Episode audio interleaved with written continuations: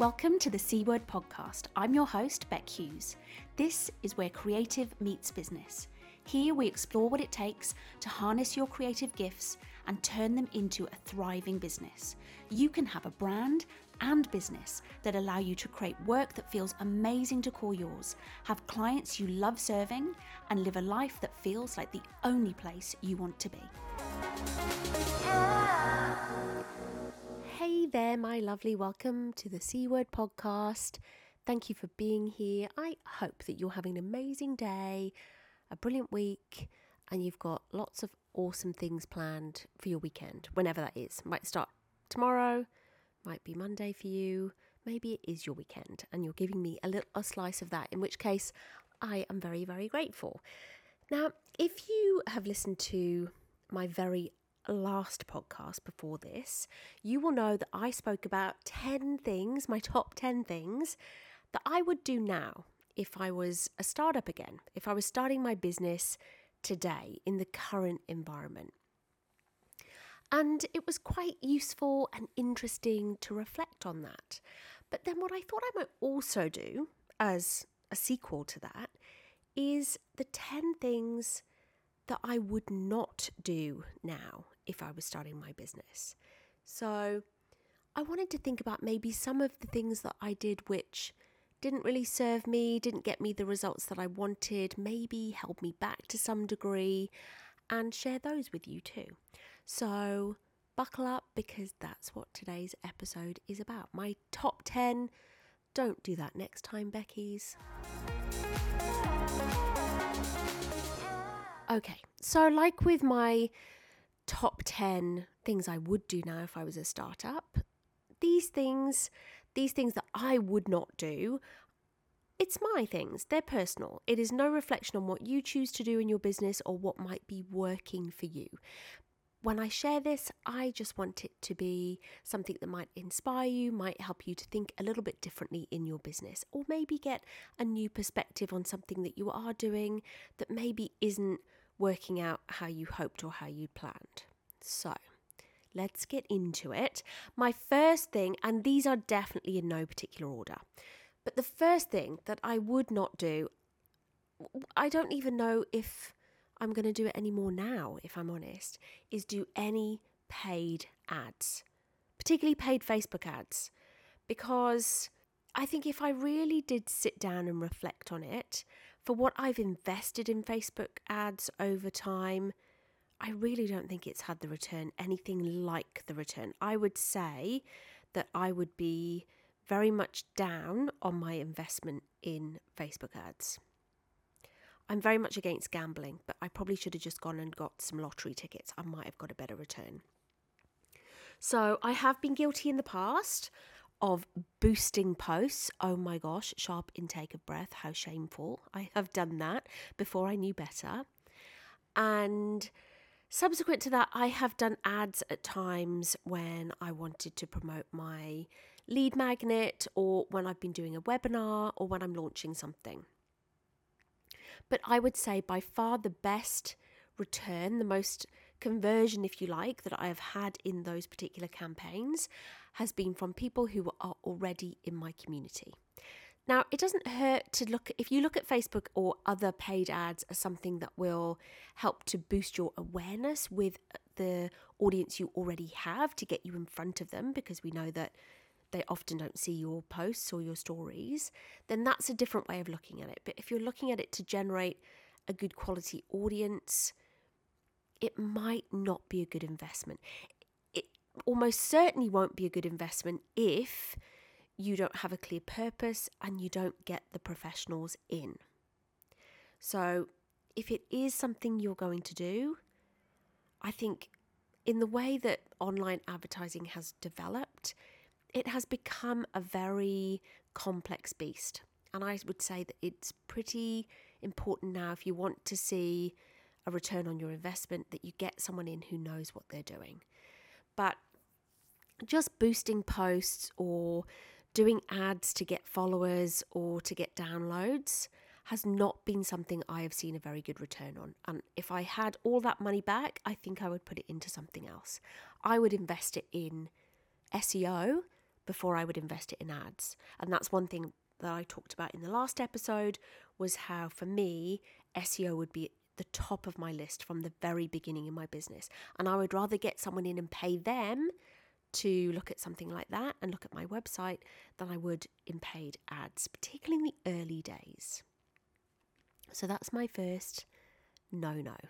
And this is just for me. I'm not, this is no comment on you if you are doing it. But if you are doing it, just take the time to go and have a look. Is it paying you? Is it giving you the return that you hope? Because it can be a bit of a money pit. Number two, I would not offer services I don't love just for the revenue. The number of times I've heard myself saying, Oh, well, I'm getting paid. And there are other people around me who'd really take that mentality as well. well it doesn't matter as long as you're getting paid. Well, actually, it does. That is what I have come to learn that if it's not something that you don't want to do, chances are it'll end up being unprofitable. You will hate doing it, in which case it's not really good for your well being. And it probably won't make for a great quality outcome or a great quality relationship with the client. So, for me, if I had my time again, and from this point forth, the same applies, I just wouldn't offer services that I don't love. And I'm talking about doing small design jobs, doing social media management, being there. What was I thinking?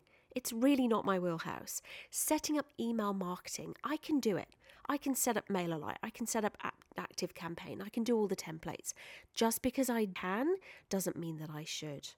So, setting up automations, I have found myself doing that sometimes because of a sense of obligation to help, or doing website maintenance. Again, not my wheelhouse. I can I know my way around it, but it's not what I should be doing.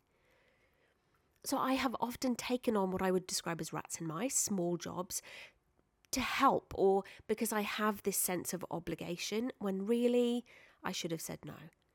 And I was doing it for one of two reasons or two reasons combined, which was I felt that need to help out and felt somehow obliged or a sense of duty to a client. But also, I kind of justified it with, oh, well, I'm getting paid. So I was doing it for the revenue. But I actually don't think that ever pays off in the long run. In fact, the list of what I don't want to do is so much longer than the list of what I do want to do. And I am much better these days at sticking to that list, and I wish I'd been better sooner. Do I wish? No, Actually, I'm going to take that back. I don't wish I had been better sooner, but I think it would have served me better. It would have served my growth in my business, my profitability, probably, had I not done those things. The third thing, which is kind of a little bit linked to what I just talked about, which is taking on clients or persisting with clients who were red flags. Kind of just being a real stalwart and just getting on with it when I probably just should have nipped it in the bud or said no in the beginning. So maybe it's a bit easy with hindsight to say that, but when you remove scarcity, so when you remove that feeling of, well, I've got to do it, I don't want to say no because I'm getting paid, and you know, what if I don't get another project, in which case I've turned down this revenue? When you take that sense of pressure out of the equation, it does change your perspective because I think that you would likely say no to a lot more things. And I did another episode on this recently. How do you know when to say no to a client? What are the red flags? Because it's not just about hindsight. When you start to look out for the signs, when you start to listen to your intuition, more often than not, you will see it coming. And if you ever hear yourself going, I knew, I knew I should have said yes to that project, then you did know, you just didn't listen to yourself. So, if I had my time again, from day one, I would not persist with clients who weren't right, who were red flags, and I wouldn't take on clients that weren't right. I've also wasted a lot of time trying to fix a problem because I didn't want to walk away. Because again, I didn't want to walk away from the money or I didn't want to walk away from the relationship because I felt guilty, when actually I probably should have just politely nipped it in the bud or called it. So that's my third one not taking on clients or persisting with clients when things are not right. Number four, others will tell you, oh, do free work. It'll, or I see people in Facebook groups going, I'm taking on, you know, three clients. I'm going to do work for free just to build up my portfolio. There are so many reasons that I would rather you did passion projects than do free work for other people. The main reason being that they rarely appreciate it and it rarely works out the way that you hoped because there is a power imbalance. And you will find yourself doing so much more to try and please that client because they don't really value it, because they're not paying for it. I would rather pay for a service and get paid accordingly. So I have done reciprocal work a few times where I have come up with a mutual agreement where, will you do this for me and I'll do something for you? And it's an exchange of services, not an exchange of money. And it's rarely worked out being fair. So I've done freebies for family and friends or friends of friends, and I just wouldn't do it now. And I've got into partnerships, working partnerships with others where we've had an exchange of services. And actually, I just wouldn't do it now. I would rather that it was a more transparent relationship where they need something from me and they pay me my fees, and I want something from them and they pay me my fees. And if that works out being about the same, great, but actually, it rarely does. So we both get what we want and we pay what it's worth. So I wouldn't do free work or reciprocal work from day one. You don't need to do free work to get testimonials, get referrals, build your portfolio, get your foot on the bottom of the ladder. You don't need to do it. You can do work in a perhaps more cost effective way. You can price yourself accordingly, but you should be getting paid something for what you do. Number five, I think that in the past I have felt like the client is king. And I have talked about this, okay? So the client should have total flexibility. They are in charge, they dictate the timeline. To some extent, they d- dictate the process. And so I have seen it as a positive to be really flexible with the client. However, I would, in hindsight, again, I'm going to use that word so much today. In hindsight, I would not allow the client to be in the driving seat of those things. So, to tailor the process to what they want or to control the timeline. Because again, it rarely works out for the best, and the person who suffers the most is generally me. It's unprofitable, or the relationship suffers, or I don't enjoy what I'm doing, or I don't feel good about the work that I produce, or it affects my cash flow. There's lots of reasons for it. So I would be much more stringent and build into my processes ways of really defining my process and sticking with it and having boundaries around the timeline and what's expected of the client. So, for example, I would not remove parts of my process because the client, in inverted commas, didn't want to pay for it or could do it themselves. And in particular, this happened to me sometimes with my strategy work in the early days clients would say that they would do that work. They could go off and do the research and send me the brand strategy, and then I could just do the design bit. Well, that's not the clients I wanted to work with. So I wouldn't change my process. I wouldn't do things like send clients work instead of presenting it because very often that tended to be a point where things went a bit awry. Next minute, the client had shared it with 20 other people, overthought it, and then started to come back and try and dictate the design, try and redesign the work or be very prescriptive based on 20 people's input instead of me managing that process and presenting face to face. So we get into a sort of design by committee kind of scenario.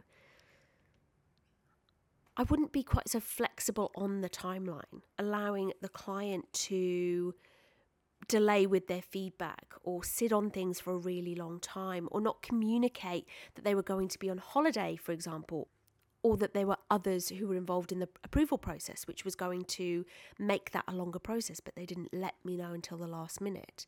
So you can't always know about those things, but you can put in place things to protect yourself. Things like, well, if you don't give me the feedback or give me the information by this point, then I can't guarantee that I will fit your work in immediately.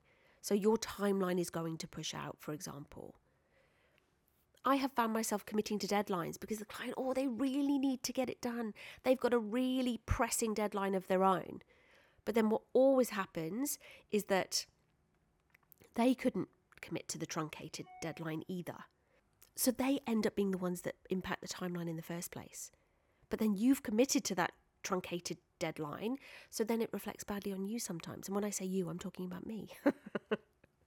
so I wouldn't do things like be flexible, truncate my timelines that I know are timelines that always end up being realistic.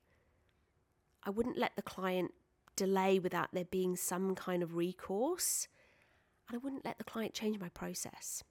I certainly also would be a bit more mindful about a client's panic or mismanagement becoming my emergency. You know, there have been times where things have dropped in and I've taken responsibility because the client's forgotten or hasn't done something, and now suddenly they need it urgently. And also the pressure to start a project sometimes.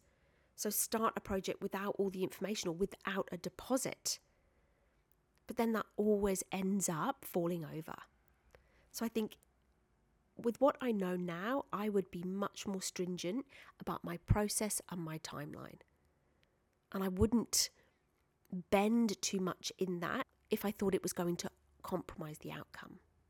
Number six of my I would not do this now and I do not do this now, but I wouldn't do it now if I was starting. And that is putting client work before everything, including my well being. So, again, this wasn't done with the knowledge that it was going to have maybe a negative impact to some degree.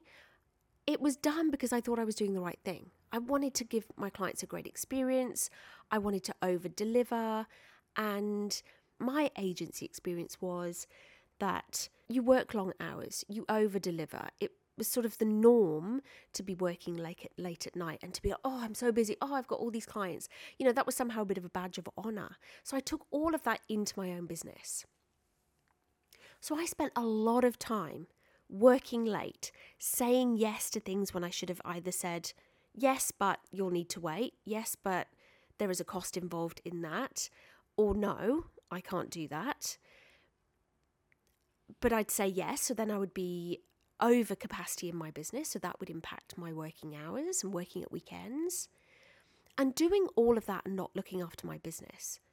So whenever something dropped in from the client, I would always find it very easy to push all of my own business needs or my personal needs for that matter out of the way to do that client work. And I thought that was just the right way. I thought I was doing the right thing by putting the client first. And I'm not saying that I don't put the client's needs as a priority. What I'm saying is, I don't put them before my own well being or the survival or the sustainability of my business. And that's just about balance. And an example of this was I once took on this. This takes in so many of my would not do's. so this was um, reciprocal work that I did at one point. So there was a quid pro quo. I'll do some work for you, and I will get this in return. What ended up happening with that client is first and foremost the, the reciprocal project exploded. Like the scope just went triple, four times, five times what was originally discussed. But that particular person was so demanding, is all I can say. And I, you know, I don't mean it to sound like a, a criticism, but they were a very demanding, very high paced, very type A, can I say, person. And so as the scope exploded, I my feet just didn't touch the ground. I was under the pump to deliver that project. And I never once stopped to say, oh, hold on, we're going way out of what is now a good reciprocal arrangement. I'm doing so much more than I will ever get back from you. And I felt like I over delivered in that situation so much. And I gave so much to that particular relationship. And at times, I really felt like that project almost broke me. I've never felt so overwhelmed or so out of control in a project situation. And it was made worse by the fact that it was reciprocal. So I wasn't actually really getting paid. And I put that client's work above everything. I was working so many hours. I had other personal commitments at the time, and they really suffered. And I just wouldn't do that again. I would call it so much earlier, put the brakes on, and not let that client, well, essentially, if I'm being honest, be such a bully and really just drive me to do what they needed and what they wanted within ridiculous timeframes. So that was a real learning for me is it's not always a good thing to be putting the client first. In fact, it's probably almost never a good thing if it's to the detriment of you or your business. So I wouldn't be doing that now from the start. And that really comes back to boundaries, doesn't it? Setting really firm boundaries and sticking to them. Another thing I would not do, and I think again this is cultural and it feels like it's the right thing, is over investing particularly over investing in terms of time, but also over investing in terms of creative products. And I'll talk about that in a sec. But over investing in terms of time. So both upfront, but also during a project. So for me, that's particularly in terms of meetings. So, meetings during a project, I specify perhaps a certain number of meetings. And I don't rigidly stick to that, but there are a certain number of meetings I would expect to have in the brand strategy phase, in the creative phase of my projects. And there are times where there some clients do or could go way outside of that. And I really need to pull them back into that and remind myself and remind them about what's reasonable and what's included. But in the past, I have overinvested in meetings massively. So, time being in meetings, but also traveling for meetings. There was a time where I would have thought nothing about driving for an hour just to go and attend a 30 minute meeting. And I think perhaps we got COVID to thank for that, where we realised we really don't have to be sitting in a room with a client to still get the absolute best result. It's actually just to some degree not necessary. Yes, it's nice sometimes to go and meet with a client, maybe in the first instance. I rarely do it now though, but I have had clients where I have gone and travelled for meetings once a week or once a fortnight, and it's just that's such a large amount of wasted time. It's an overinvestment. And the other area for me where I've overinvested is in discovery calls. I have in the past not vetted my discovery calls very well, and I've ended up having hour long, if not more, discovery calls with people who are just picking my brains, getting all of my input. I've done research in preparation for that call, and I've given a lot, and sometimes it doesn't go anywhere. And in the early days, when I wasn't even vetting those people, a lot of those calls wouldn't go anywhere because they just weren't right for me or my fees weren't right for them. So I would be a lot clearer on what time I should invest at what point in the client relationship and not be reluctant to put a cap on that and flag it when it's perhaps getting a little bit out of hand. Number eight for me is around referrals and managing referrals. So, first and foremost, I am quite mindful about the referrals that I give. I really have to trust someone and have to have experienced their service myself in order to refer them on. There have been times in the past where I've made referrals and they didn't go well. So I've referred a client to someone else, and that client's ended up coming back to me because they felt they didn't get a good experience and they want me to step in and sort of help them out. So by making the referral, I've sort of put myself in a position of responsibility. It's not to say that I don't want to give referrals, and I do give referrals to a very select, let's say, group of service providers who I know and trust, but I don't give referrals lightly because I have been burnt by that in the past. But also, I have been a little bit burnt by staying involved in the referral process. So, after the referral's been made, I've sort of stayed in touch and maybe helped the client through that a little bit and given quite a lot of my time to support them through that where I wasn't getting paid for it and whilst the client probably appreciated it, maybe they didn't see the full value in it. So for me, I would just be much more mindful about referrals from the beginning and maybe set up more robust strategic partnerships so I could really trust those referrals in the early days. But also set some boundaries around what that referral meant. So once I passed the client on, that was then a relationship between them and that referee, not me. I was stepping out of it. And I maybe hadn't always been black and white enough about that. Number nine in my do not do's. And again, this comes back to some of the cultural hangover for me from agency. And that is a term that I've heard used so many times back in the day evidence of industry. And we would sometimes go and present five or six concepts to a to a client, maybe produced by two or three designers who were involved in the process. And really that was giving the client too much. But at the time we felt like that was a good way to justify our fee. And I think that might happen a fair bit in agency, or certainly it used to. Maybe we're better at, at it now. So I have been guilty in my own business of presenting too many options. And it really was that sort of scarcity mindset or feeling like I needed to justify my, my fee by giving them lots. But actually, my learning is two to three as a maximum that I've really crafted, I really believe in, and I've invested my strategic energy into is by far the better way to go. So now I am far more restrained in what I present. Because in the past, when I've presented essentially too much in the hopes that something will stick with the client, it's actually ended up having the opposite effect. And it's either confused the client, sent them into overwhelm, they haven't been able to decide, and in some ways, it's potentially derailed the project. So, again, in thinking I was doing a good thing, I actually ended up sending the client into a bit of a tailspin. And finally, number 10.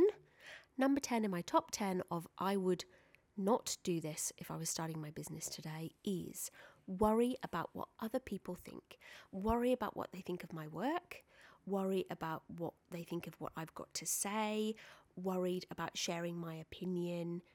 Worried about sharing myself because I felt people might not like me, or people might not agree with me, or people might criticize me, or people might think my work's not good enough, or my work not might not stand up to this well known designer or this highly accredited designer or agency, or that my past colleagues might see the work that I was doing. And I obviously was working with smaller clients in different industries, and they might sniff at that and turn their nose up at that and think that I'd sold out in some way.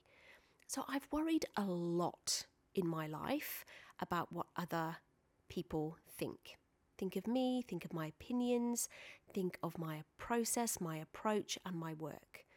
And if I was starting today, I would do a lot more work on myself to deal with that sooner, to help myself get past that sooner, because I've carried that burden for a little bit too long and it never has served me. So there we have it my top 10 I would not do's. Listen to this in conjunction with my top 10 I would do's if I was now a startup, and hopefully you'll get some really good ideas, some inspiration, and maybe even some. Oh, I might not continue to do that either. So, just to maybe recap on those 10, I would not pay for Facebook ads or any other paid advertising in the early days. I wouldn't offer services I don't love just for the money, just for the revenue.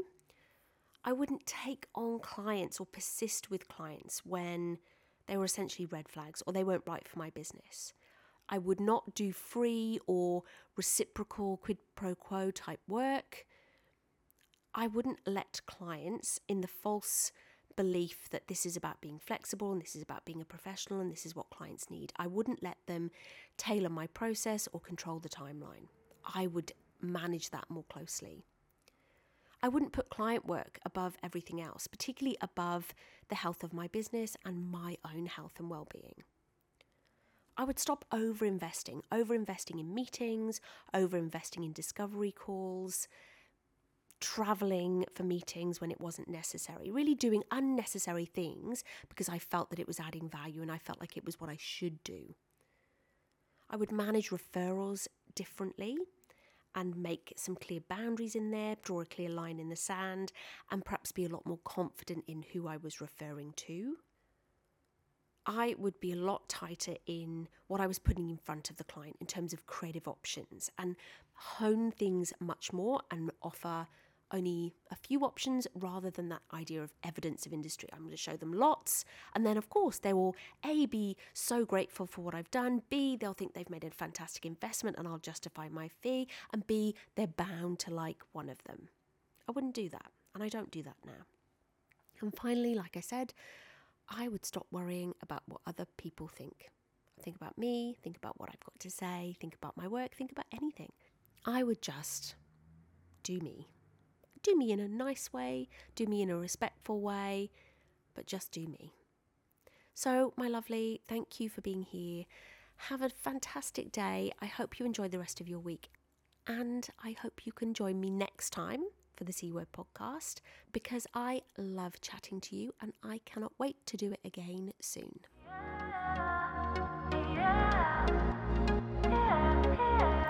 Thank you so much for joining me, Bec Hughes, on the C Word podcast. If you like what you heard, subscribe, leave a review, and share with your friends and business buddies who might like to listen in too. The music for this podcast is by Red Productions on Pixabay.